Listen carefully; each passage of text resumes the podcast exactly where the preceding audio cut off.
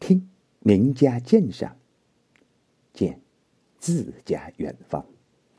您好，劳作之余，深夜正好安眠，怎么会倦呢？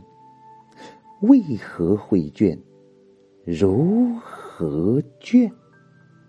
请您欣赏《倦夜》，杜甫。竹梁倾卧内，野月满庭宇。众路成涓滴，夕星乍有无。暗飞迎自照，水宿鸟相呼。万事干戈里，空悲青叶粗。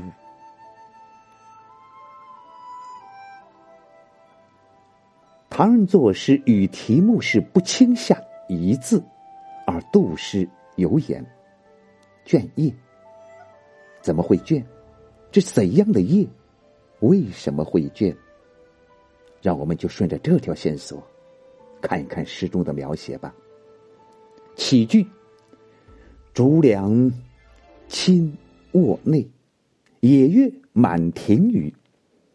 凉气阵阵袭入卧室，月光把庭院的角角落落都洒满了。好一个清秋月夜！竹野二字不仅暗示出诗人宅旁有竹林，门前是郊野。也分外的渲染出一派秋气。夜风吹动，竹叶萧萧，入耳分外生凉，真是绿竹助秋声。郊野茫茫，一望无际，月光可以普照，更显得是秋空明净，秋月浩浩。开头十个字勾画出清秋月夜村居的特殊情况。三四两句紧紧相承，又有新变化。众路成涓滴，夕星乍有无。上句扣竹，下句扣月。夜是越来越凉，露水越来越重，在竹叶上凝聚成许多小水珠儿，不时的滴滴答答的滚落下来。此时。月照中天，映衬着小星星黯然失色，像瞌睡人的眼，忽而睁，忽而闭。这已经是深夜了。五六两句又转换了另外一番景色：暗飞迎自照，水宿鸟相呼。这该是秋夜破晓前的景色，月亮已经西沉。大地渐渐的暗下来，只看到萤火虫提着小灯笼，闪着星星点点微弱的光，自照。那竹林外小溪旁栖宿的鸟儿已经睡醒，它们在互相呼唤着，准备结伴起飞，迎接新的一天。以上六句，把从月升。到月落的秋夜景色描写的历历如在目前。表面看，这六句全是自然景色，单纯写意，没有一个字是写倦。但仔细一瞧，我们从这幅秋夜图中，不仅看到了绿竹、庭院、朗月、西星暗飞的迎水宿的鸟，还看到这些景物的目击者——诗人自己。我们仿佛看到他孤寂卧内，辗转反侧，不能成寐。一会儿拥被之昼，听窗外竹叶萧萧，露珠滴答；一会儿对着洒满庭院的融融月光，沉思默想；一会儿披衣而起，步出庭院，仰望遥空，环视旷野，心事浩茫。这一夜，从月升到月落，诗人何曾何言？彻夜不眠，他又该是多么的疲倦啊！如此清静凉爽的秋夜，诗人为何不能酣眠？有什么重大的事苦缠住他的心？诗人最后两句诗，直突胸臆：“万事干戈里，空悲青叶簇。”原来他是为国事而忧心。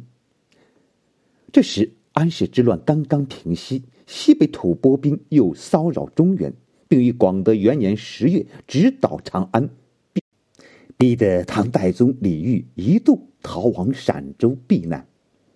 北方广大人民又一次蒙遭斩获，田园寥落干戈后，骨肉流离道路中。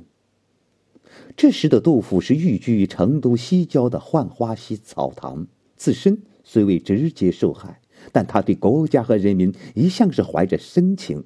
值此多难之秋，他怎能不忧心如焚？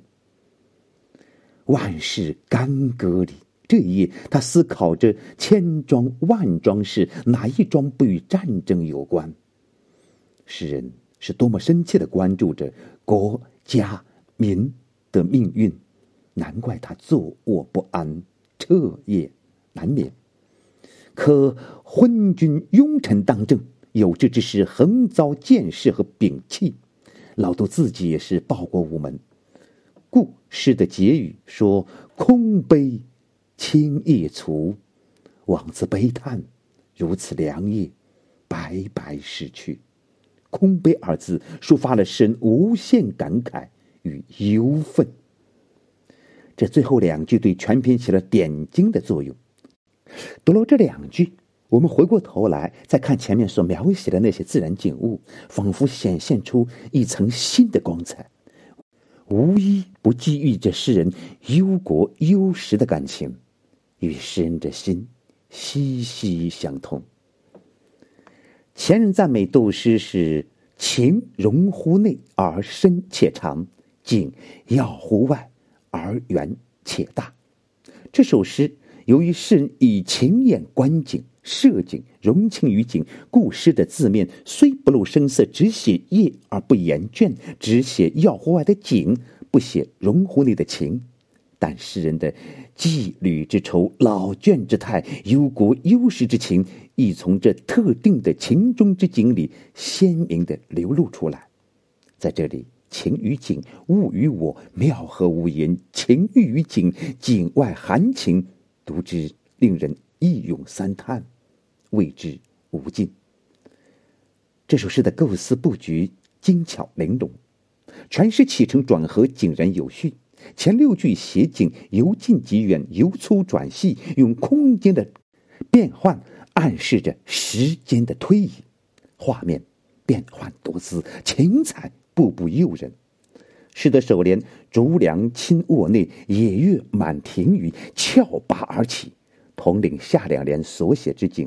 设若此两句所写为“夜凉侵卧内，明月满庭宇”，不仅出于平庸，画面简单，而且下面所写之景也无根无据，因为无竹，种露就无处成卷堤，无野。飞野之火，水鸟之声的出现，就不知从何而来。有“竹野”二字，可见诗人练字之精，构思布局之细。此时结尾由写景转入抒情，骤看是突然细思却十连，四段十联，外段内联，总结了全篇所写之景，点明了题意。使全诗在结句处依然振起，情景皆活，焕发出了异样的光彩。卷叶，杜甫。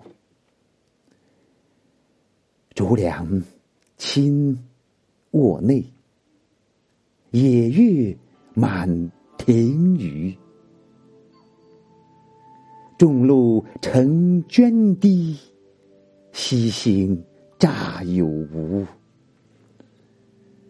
暗飞萤自照，水宿鸟相呼。万事干戈里，空悲青